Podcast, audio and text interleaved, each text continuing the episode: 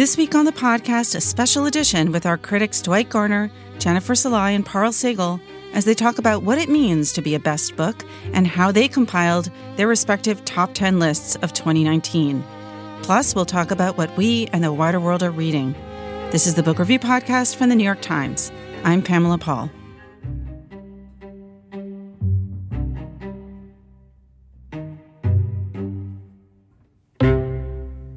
It's the end of the year, and so it's list time. And our three critics, Dwight Garner, Parul Sehgal, and Jennifer Szalai, have come up with their 10 best books of 2019. They join us now to talk about those books, a little bit about the process and the difficulty of coming up with lists like these. Dwight, Jen, Parul, thanks for being here. Hey, Pamela. Hi, Pamela. How natural is this process? I mean, is this something that you're thinking of from the very beginning of the year when you're choosing your books, or is this like, oh my God, it's November and we need to think about it? For me, it's the latter. I mean, I, I, I, feel like I, I was surprised again, even though I shouldn't have been surprised that all of a sudden we were putting together our lists. I think I'm always thinking about it. I think that's just, I'm always even just like weighing one book against the other ones that I've read, just naturally, just before you start flinging around adjectives. I'm always like, is it, is it essential? Is it, right. is it, you know, arresting? I don't know. Um, was I arrested more last time? I think, I think for me, I'm always, I'm always going through it, but then the real sort of thinking and sifting does sneak up on me. And suddenly it's like, I can only. Oh no! And some and some years, you know, it's like I can only choose ten. Some years, you're like, how can I stretch right. this to ten? Right. You but know? does that weigh in to your choices? What I'm thinking in that is, does it prevent you from or slow you from reviewing something really dreadful because you think, well, there's no way that this is a contender?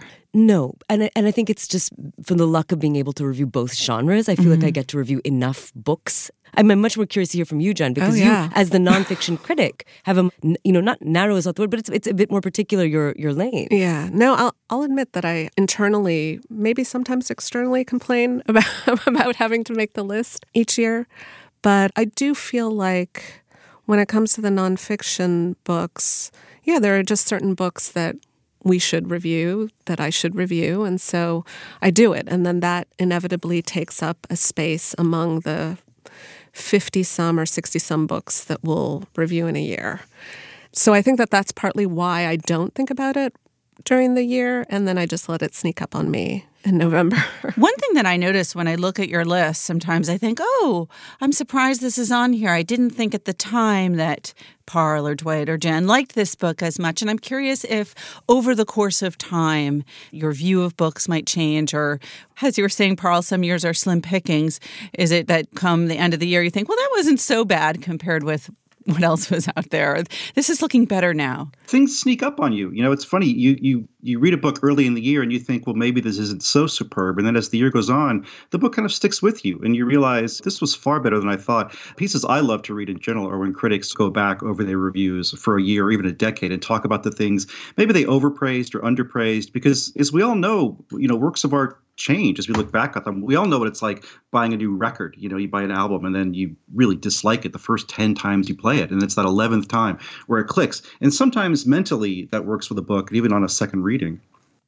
Do you think about what might make your list from the beginning of the year, Dwight? I do. I remember this April uh, having this stretch where I reviewed three of the best books I've read in a long time, right in a row, just bam, bam, bam. One of them was Susan Choi's Trust Exercises, Trust Exercise, and the other one was The Old Drift by Namwali Serpell. And I'm forgetting the other one. I think it was the new Sally Rooney novel, Normal People. And there was something else. And I remember going, holy cow, like this is the best month I've had as a critic in terms of just finding things that blew me away. And on the one hand, you love that. On the other hand, you you worry, you know, I remember my critical faculties here. You know? and, um, and, and, I'm glad that the year simmered down. Or no, I'm not glad, but the year did simmer down. It was harder to find great things after that for me, anyway. And all three of those books made your list, as well as two books that were on the book review editors' lists, the top ten list: Night Boat to Tangier and The Yellow House. Dwight, you also review poetry throughout the year. Do you think to yourself, I've got to have at least one book of poetry? On my list?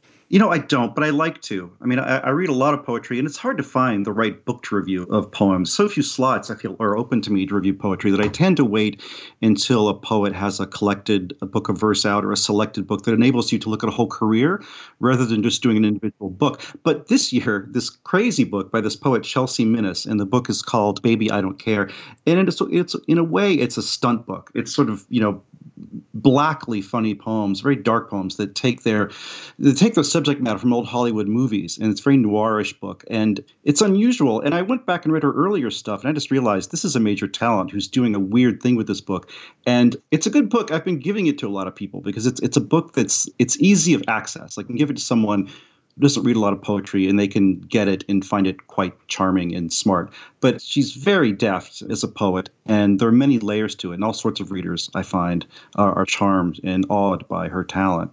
What's your process like, each of you, when you are coming up with your list? Jen? Well, we each have a, a, a, page on the Times website where it lists everything that we've written. And so I look at all the books that I reviewed over the past year. And, you know, there are some obvious ones that jump out at me in terms of being included on the list. Like which ones this year did you think, I just know that's going to be on there? I thought the Chernobyl book by Adam Higginbotham, I thought was fantastic. And it was something that, you know, I still haven't seen this HBO series that everybody talks about, but I feel like in terms of the book itself, I learned so much in the way that it was written and the way that it clarified certain scientific aspects of the meltdown. So this was Midnight in Chernobyl. Midnight in Chernobyl, exactly. And so that was a book that, you know, I, I kept thinking about over the past year. Another book was How to Hide an Empire by Daniel Immerwahr. Dwight was talking about having a period in the earlier part of the year where just there was one book after another that was just fantastic. And that was another book where, you know, I had read a lot of books that were about that notion of American empire and critiques of American empire, but this was a book that actually looks at actual territories, the Philippines, Puerto Rico, Guam, you know, all these places that are sort of on the periphery, I think, of the American mainland imagination, I guess, when mm-hmm. they think of what empire means. And so that was another one. You know, the Carolyn Forche book about her time in El Salvador, you know, quite stunning. That's sort of the process that I go through where there are certain books that jump out at me. How about you, Parul? What's your method? It's so scientific. It's okay. That, no, it's I, I have I keep all the, the books that I I keep all the books that I review I have a little bookshelf for them and I, I have them in order. So I just look at them and stare up at them hopelessly. But I also do keep like a running list of, of okay. things. Like about mid year, I'll check in. I'll be like, okay, what's been sort of like spectacular? What am I thinking of? And then, of course, but I think that that point that you raised and that Dwight did too, talking about that book of poetry, is that in the last couple of weeks of the, of the month, you sort of think like, well, what has stuck with me? What has nagged at me? Mm-hmm. You know, like they're the books that you admire, but you're like, this book had a power because we do live with these books and they change with time and they change with looking at what else is out there. They change also, if I'm honest, about the conversation that's happened around them. Sometimes I do feel like I, I look at a book differently if I feel like it's been misunderstood, it hasn't been appreciated enough, or looking at the other books this year and seeing other, other reviews, feeling I don't know, defensive on its behalf and saying, How could you miss? This is the one that did something different. Parul, two of your best books mm. were more than a thousand pages. I know. I like big books. I do. I do. I do. Ducks Newbury you know? Port by Lucy Ellmann and Anniversaries by Uwe Johnson. That one is how long? 1700 pages. I actually had to go to the doctor after that because I, I developed like bad eye strain and they were, they were just twitching. Wow. because I had to read like 500 pages a day. It was insane. It was insane. But the book is so good. I mean, just don't read it like that. Read it like 25 pages a day. Like that's, both those books are actually great books to have by your bed. Over the course of a year. Absolutely. Because they're about slowly narrating a life. And in the case, both these books are about the life of these really, really incredibly scarily intelligent observant women and and them reading the news and processing the news and thinking about their children thinking about history as it's happening oh i was so impressed that they could also just hold me in that way given that like you know time is slow in these books and they're thick with detail and they are immense Let's talk about anniversaries for a minute because I don't think we talked about that on the podcast. Ducks Newburyport was, of course, a finalist for the Booker Prize. And it won the Goldsmith Prize. And was famously slightly more than one sentence long, despite the 1,000 pages. sentence. What is Anniversaries? Anniversaries is, is a book about a woman who leaves Germany. I think I'm, I'm forgetting when she leaves, but she arrives in in New York in the '60s with her daughter, and it's a book about the New York Times. She becomes obsessed with the with the newspaper, and with every day she sort of it's it's it's in the form of like a journal. So every day she discusses what's what's in the newspaper and what's happening, and so it's you know El Salvador, it's war, it's protests, and then she also just registers this new place that she's living. So it's about New York, it's about blight, it's about her very funny and precocious daughter, sort of like wandering up and down the city. It's a book about dislocation and exile and trying to find a home particularly in a new place that's also sort of seething and and turbulent. And then there are also these madcap things that happen. So there are kidnapping attempts. It's just it's it's both very very prosaic and has these moments of drama and thriller-esque aspects. But you don't read it for that. You read it for her sensibility. You read it to watch this woman reading the newspaper and be incredibly wry about power. She is so funny. And it's a great tonic right now, I think, as we're all addicted to the news and in the cycle to have somebody like her to be your interlocutor and just to look across history and look at her and just be like, were things always so complicated? When each of you is putting together your lists, do you think about it in its totality? In other words, do you think about the 10 as a whole and are you including different genres, different types of books, different kinds of authors, or are you really thinking title by title? I mean, I'm just going by what I love the most. It's hard to get into trying to pick things to fill different categories. You know what I hate though about doing this, Pamela?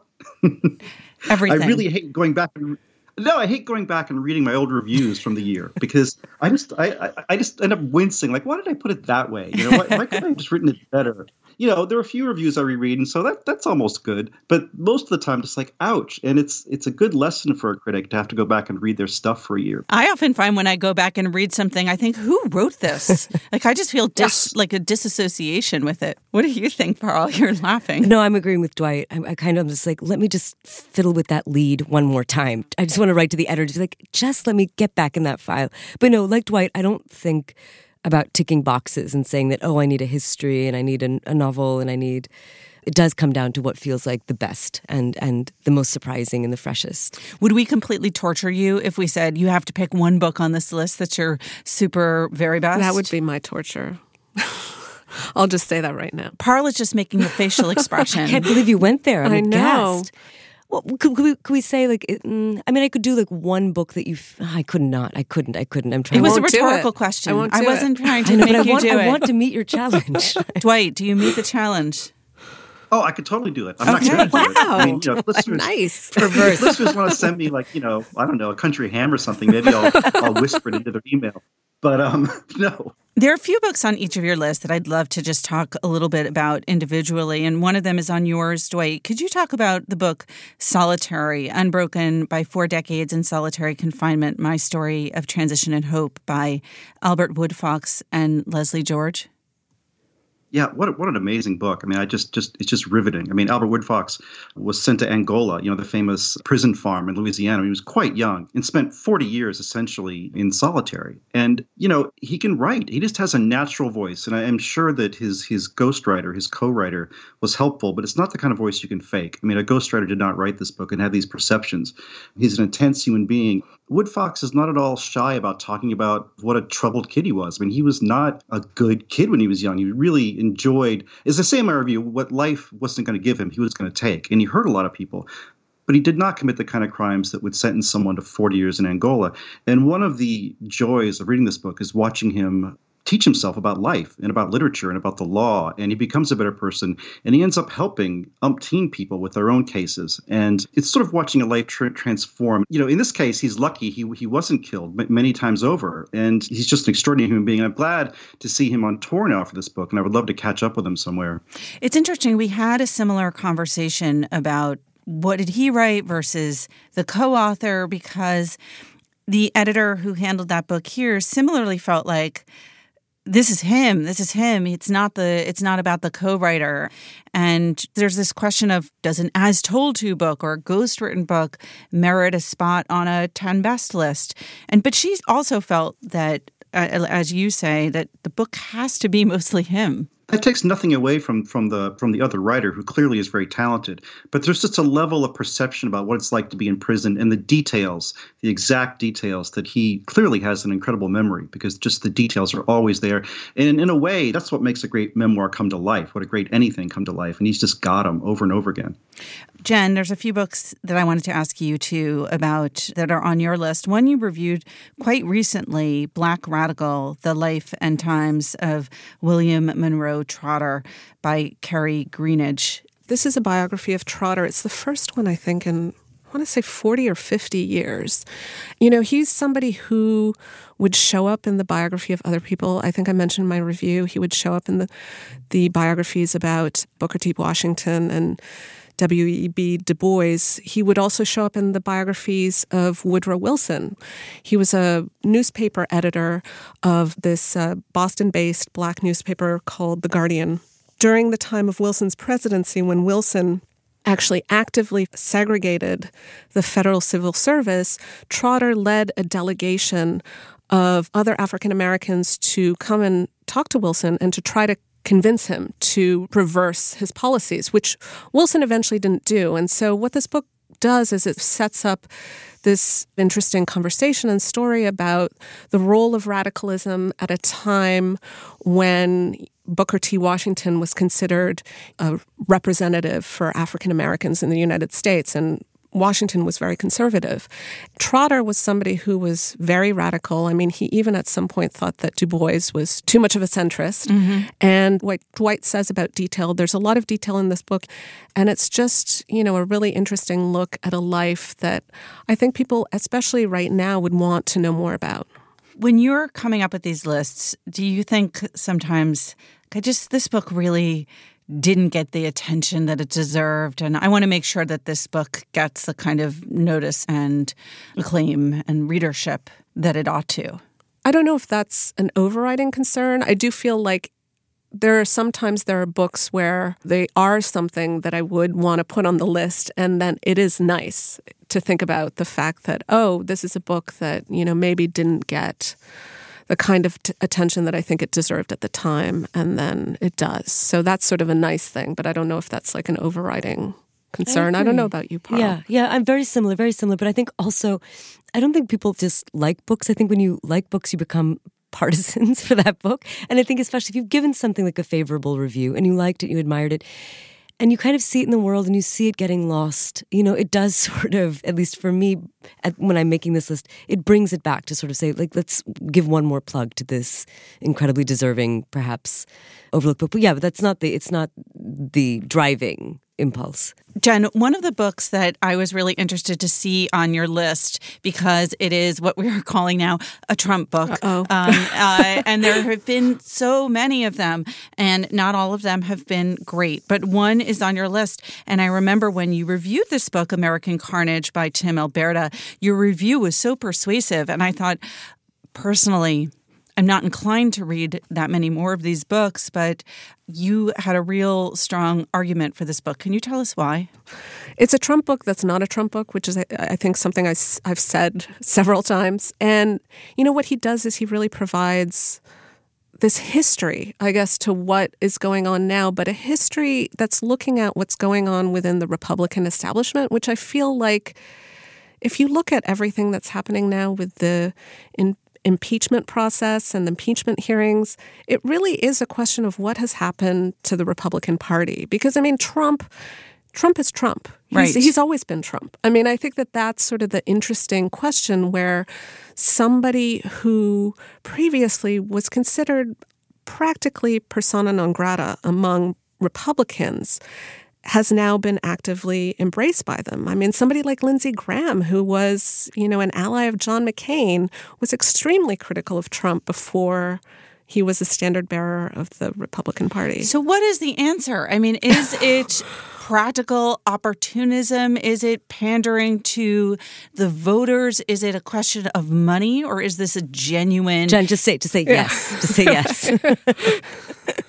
Explain. Well, so, you know, Alberta's book, uh, it covers about a decade or a decade and a half of American history in it. And, you know, he he comes to the conclusion that opportunism is a big part of it. I mean, one of the things he says is that if you look at what was going on with the Republicans before, there was an attempt, at least among a certain subset of establishment Republicans, to really widen their outreach, that they didn't want to necessarily just be the party of older white Americans because of demographic change.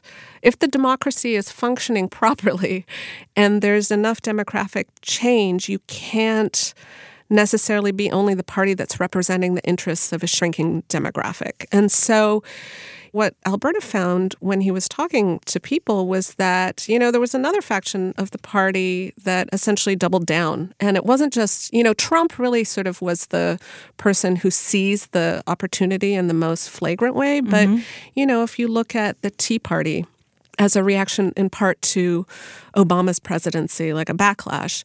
If you look at the Freedom Caucus, I mean, this you know this is a group of Republicans that felt an existential threat from the fact that to function properly in democracy that they would have to reach out to people that they didn't necessarily want to reach out to. So I think he does see it as a way that they realized, oh, wait a second, this person, Trump, is in touch with our base in a way that a lot of establishment Republicans who were busy talking about things that would benefit maybe the more economically elite members of the party that they weren't in touch with what a core group of the base actually wanted, which was a version of white identity politics, which is part of the story in this book. It's interesting because you're talking about this book very much in terms of the argument and the analysis that he does, but it's mostly reporting. I right. should say.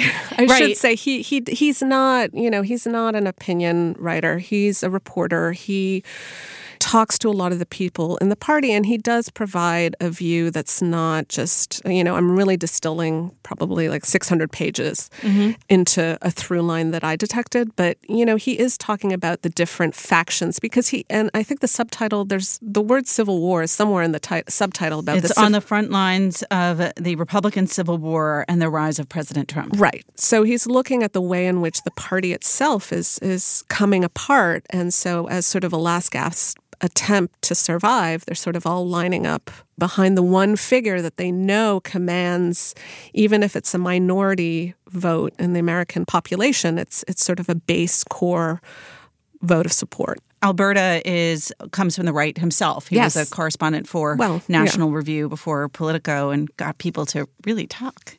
Yes, he did. Well, now is a moment for all three of you. If there is a book that you particularly want to talk about, give it one more chance at getting some notice. What book, Dwight, on your list would you want to mention? Oh, that's brutal.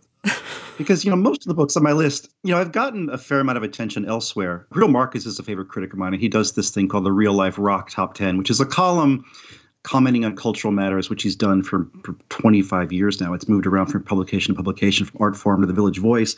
And he wrote this week about Nell Zink's novel, Doxology. And he found the book appalling. And that interests me because there's nothing more interesting than someone who radically disagrees with you about something. And Zink's novel, Doxology, about it's very complicated. It's about two generations of a family, sort of 80s hipsters in Brooklyn. They try to start a band. Their best friend dies of a drug overdose. And the book becomes about their daughter who goes on to work in politics. But I find Zink's very very odd, very strange, very cerebral, and, and a bit what's the word I'm looking for? Almost sour voice. I find very appealing, and I I found that her book, as I wrote in my review, just sort of threw dart after dart right into my mind. I just was very impressed by the book. It falls apart a bit in the second half, and there are some things that Zink doesn't do well, but what she does well, she does so well that in many respects, that's my book of the year.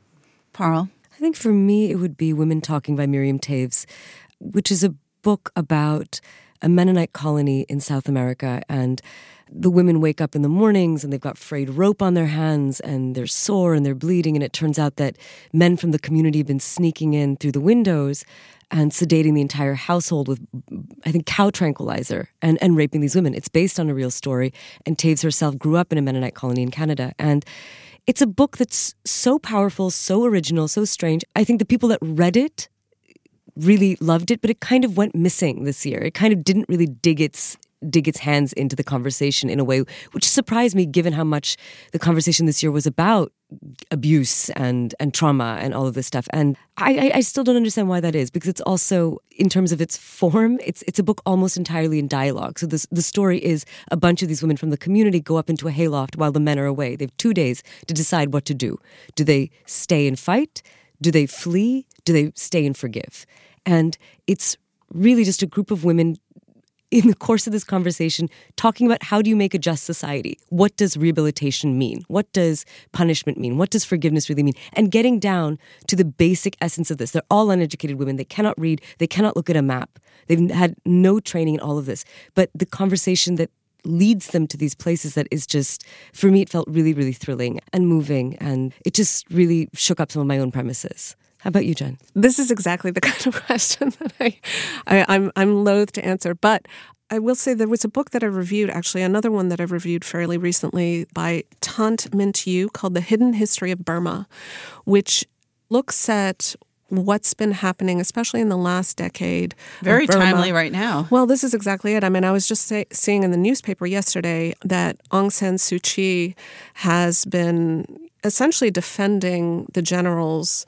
in Burma or Myanmar, I guess, depending on how you want to call it. And, you know, they've been accused of genocide by the UN, and Gambia has brought a lawsuit against Burma in the International Criminal Court. And so I think the fact that this woman who was seen as, I think, a hero for democracy, I mean, she was really partly, and, and what Thant Myint-U gets at is, you know, a lot of it was the fact that she was very charismatic at the time, it seemed like a simplistic morality tale of this military junta against this democratic hero. And what has happened since is that she herself has sided with the military that once held her in house arrest. And so what he looks at is he looks at the context of Burmese history and he conveys this. I mean, it's a very complicated history involving colonialism, racism, ethnic conflict, all of this, as well as sort of the advent of a new kind of capitalism. And he weaves this together in order to try to create a better understanding for people about what's going on, which I think is really invaluable right now and not easy to do. And he, he does it. Can I just put the question to you? Is there a book that you felt was overlooked that you wished you could plug and bring readers to? Is it fair to pose that to the editor? It, it's totally fair, but I, I, my answer is that having been involved in the ten best hmm. books mm. this year, when we talked about it earlier on the podcast, and I asked everyone to talk about a favorite that didn't make the list, I felt very lucky because my personal favorites did make the list. Two, I felt really strongly about and and and one of them kind of evangelized and and applied late pressure as we will say to get everyone to agree. So i ended up feeling quite satisfied with our list as i do with all of yours. So jen dwight parul thank you so much for being here. Thanks pamela. Thank you pamela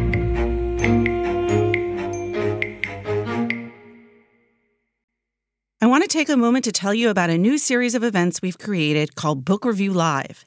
At each event, we'll use books as a jumping off point into larger discussions that help us better understand our world, kind of like we do here on the podcast.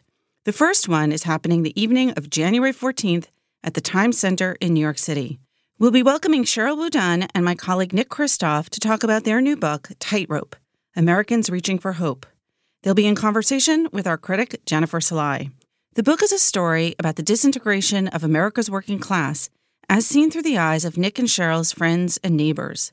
To dig deeper into the themes of Tightrope, we'll also hear from my colleague Andrew Ross Sorkin, watch clips from a new documentary based on the book, and enjoy readings from a surprise guest. You can buy tickets at nytimes.com slash book review live. Hope to see you there. Joining us now to talk about what we're reading, my colleagues Greg Cowles, Andrew LaVallee, and John Williams. Hi, guys. Hi, Pamela. All right, let's start with you, Greg. What are you reading? I'm reading a biography of Thelonious Monk. It's by Robin D.G. Kelley. It came out almost a decade ago, and I've, I've been meaning to get to it. But lately, I've been listening to a lot more jazz piano. I, I really love jazz, and I love jazz piano, and I listen to it on and off. But I've, I've been in a real streak lately of listening to it. And so finally, it, it drove me to this biography that's been sitting on my shelf.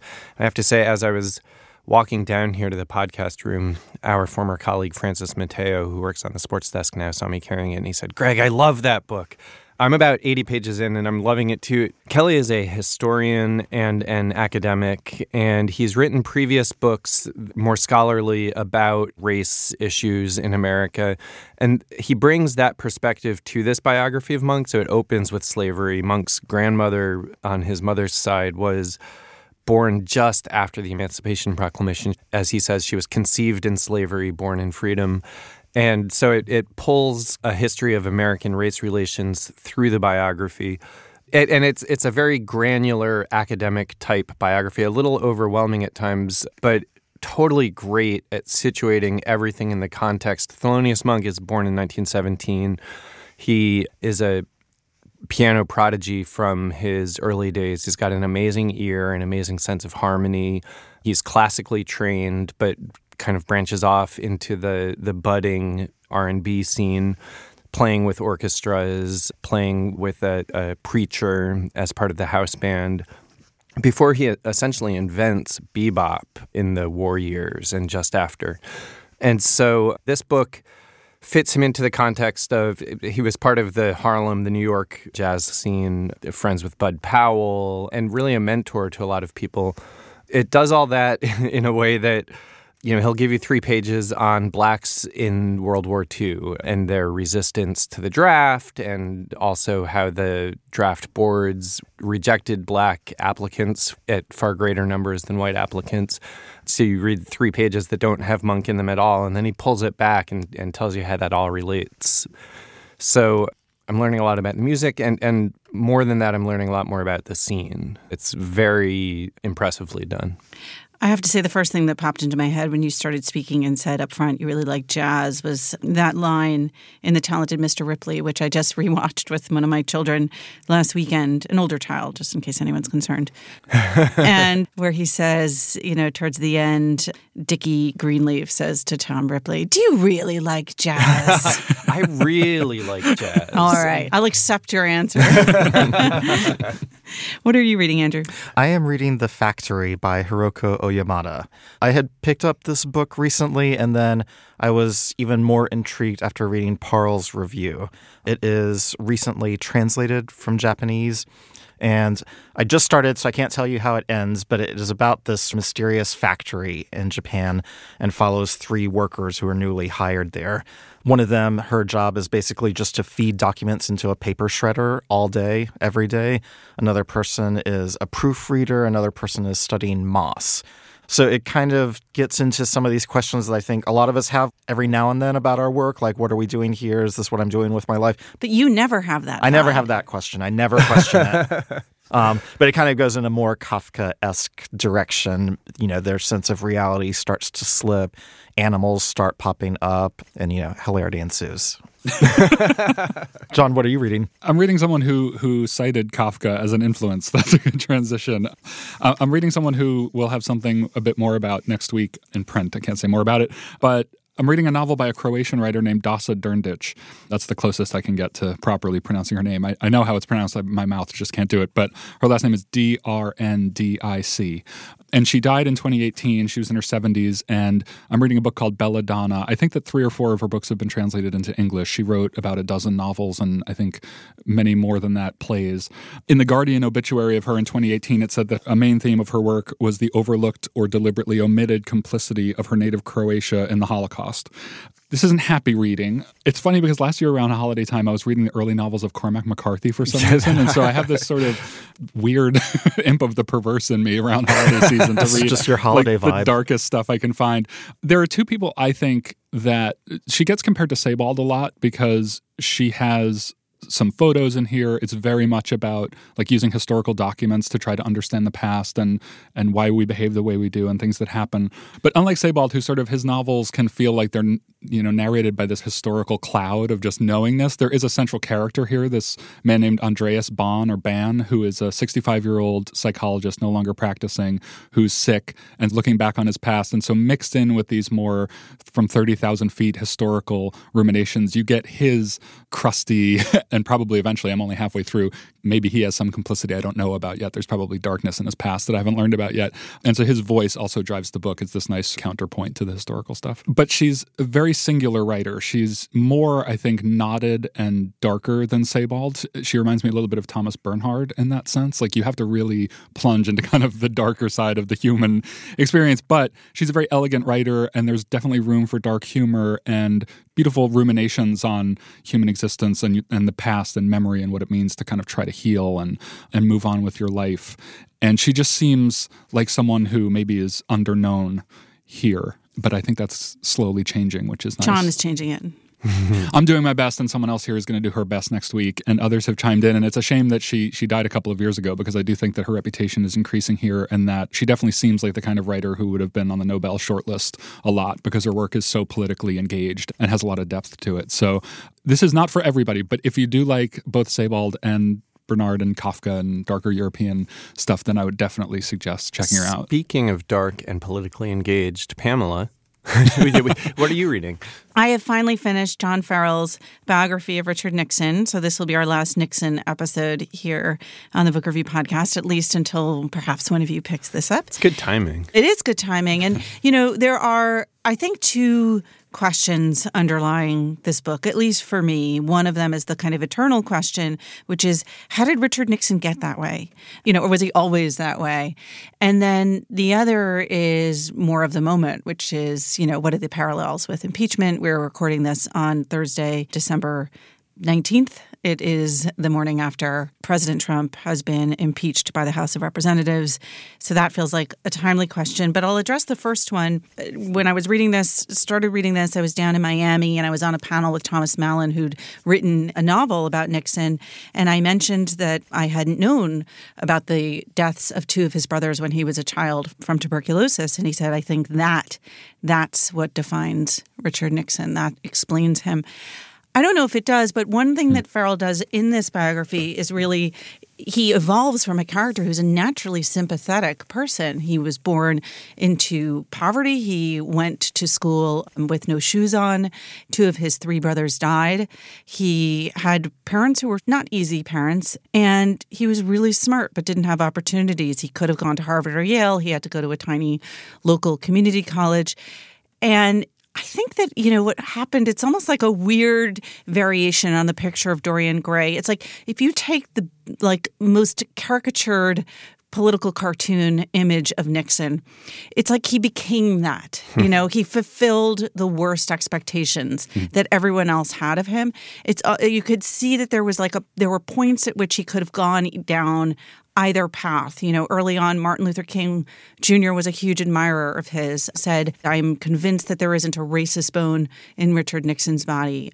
And you could see that that he could have gone kind of in many different directions and he basically went on the worst possible path according to everyone's worst expectations it's almost like there was a contrarian impulse in him owing i think probably in part to his insecurity and other factors and i'm not a psychologist but that Uh, he was goaded by people's criticisms almost into a kind of like well i'll show you. You think that's bad you know? He, he did have a um, big chip on his shoulder from his sort of feeling like he had to strive in a way that other people didn't and other things came easily to other people of more privilege. Oh yeah yeah. He adored jack kennedy for that reason. I mean they actually were you know good friends at first until the 1960 campaign. And then the other question is about impeachment. There are just a bunch of really intriguing little parallels in here, both in terms of the times and the specifics. So, talking about a period of real political polarization. Daniel Patrick Moynihan, who was, of course, an early advisor to Nixon in the presidency, says at one point Do not doubt that there is a struggle going on in this country of the kind the Germans used to call a Kulturkampf, the adversary culture which dominates almost all channels of information, transfer, and opinion, has never been stronger. And as best as I can tell, it has come near to silencing the representatives of traditional America.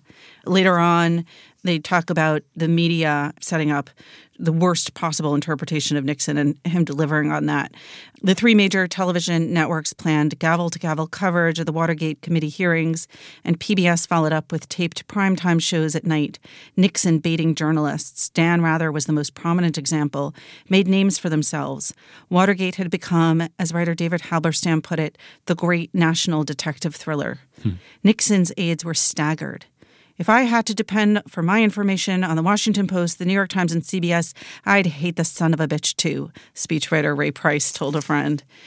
And then a little later, and some of this is kind of stunning. And I, I, I don't know if any of you saw the play Frost Nixon or the movie or the movie. Our producer Pedro is nodding his head. He saw it, even if you guys didn't. But I urge you to see it anyway. He famously gave these very long interviews to the British broadcaster David Frost, in which he was very defensive for a long period of time, but eventually started started to talk. He did it for the money. He really hmm. was out of money by the end of Watergate with legal fees and everything else.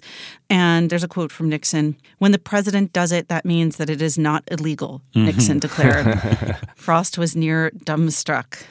so, you know, it's interesting to read it at this moment. There are definitely some intriguing parallels, and I could offer many others, but it's, I think, useful. And I think it's why there have been so many stories in the news lately that have been drawing the parallels. And it seems like the book is very readable because you were, it's a big book and you've been making really good progress. I can tell from where you were just flipping to. It seemed like I'm maybe done. You, John, you're done. Yes, in case you're questioning my yeah. No, so I, I, mean, my big question about that has been, you know, how I, am very interested in reading more about Nixon, but I, I just didn't know how is obviously well written and sort of propulsive. It totally moves. Listeners cannot see this, but those in the studio will witness. I'm handing my book to John. John, you can read my book. It, ah. you will, John. You have confessed on this very podcast that you are a fast reader. I suspect you would read it in a week. I'll talk about it next week. uh, yes, to be continued. All right, let's run down the books. John, you read? I read Belladonna by Dasa Drndic. I read The Factory by Hiroko Oyamada. I'm reading Thelonious Monk, The Life and Times of an American Original by Robin D.G. Kelley. And I read John Farrell's Richard Nixon, The Life. All right, thanks, guys. Thanks, Pamela. Remember, there's more at nytimes.com slash books. And you can always write to us at books at nytimes.com. I write back, not right away, but I do. The Book Review Podcast is produced by the great Pedro Rosado from Headstepper Media, with a major assist from my colleague John Williams. Thanks for listening. For the New York Times, I'm Pamela Paul.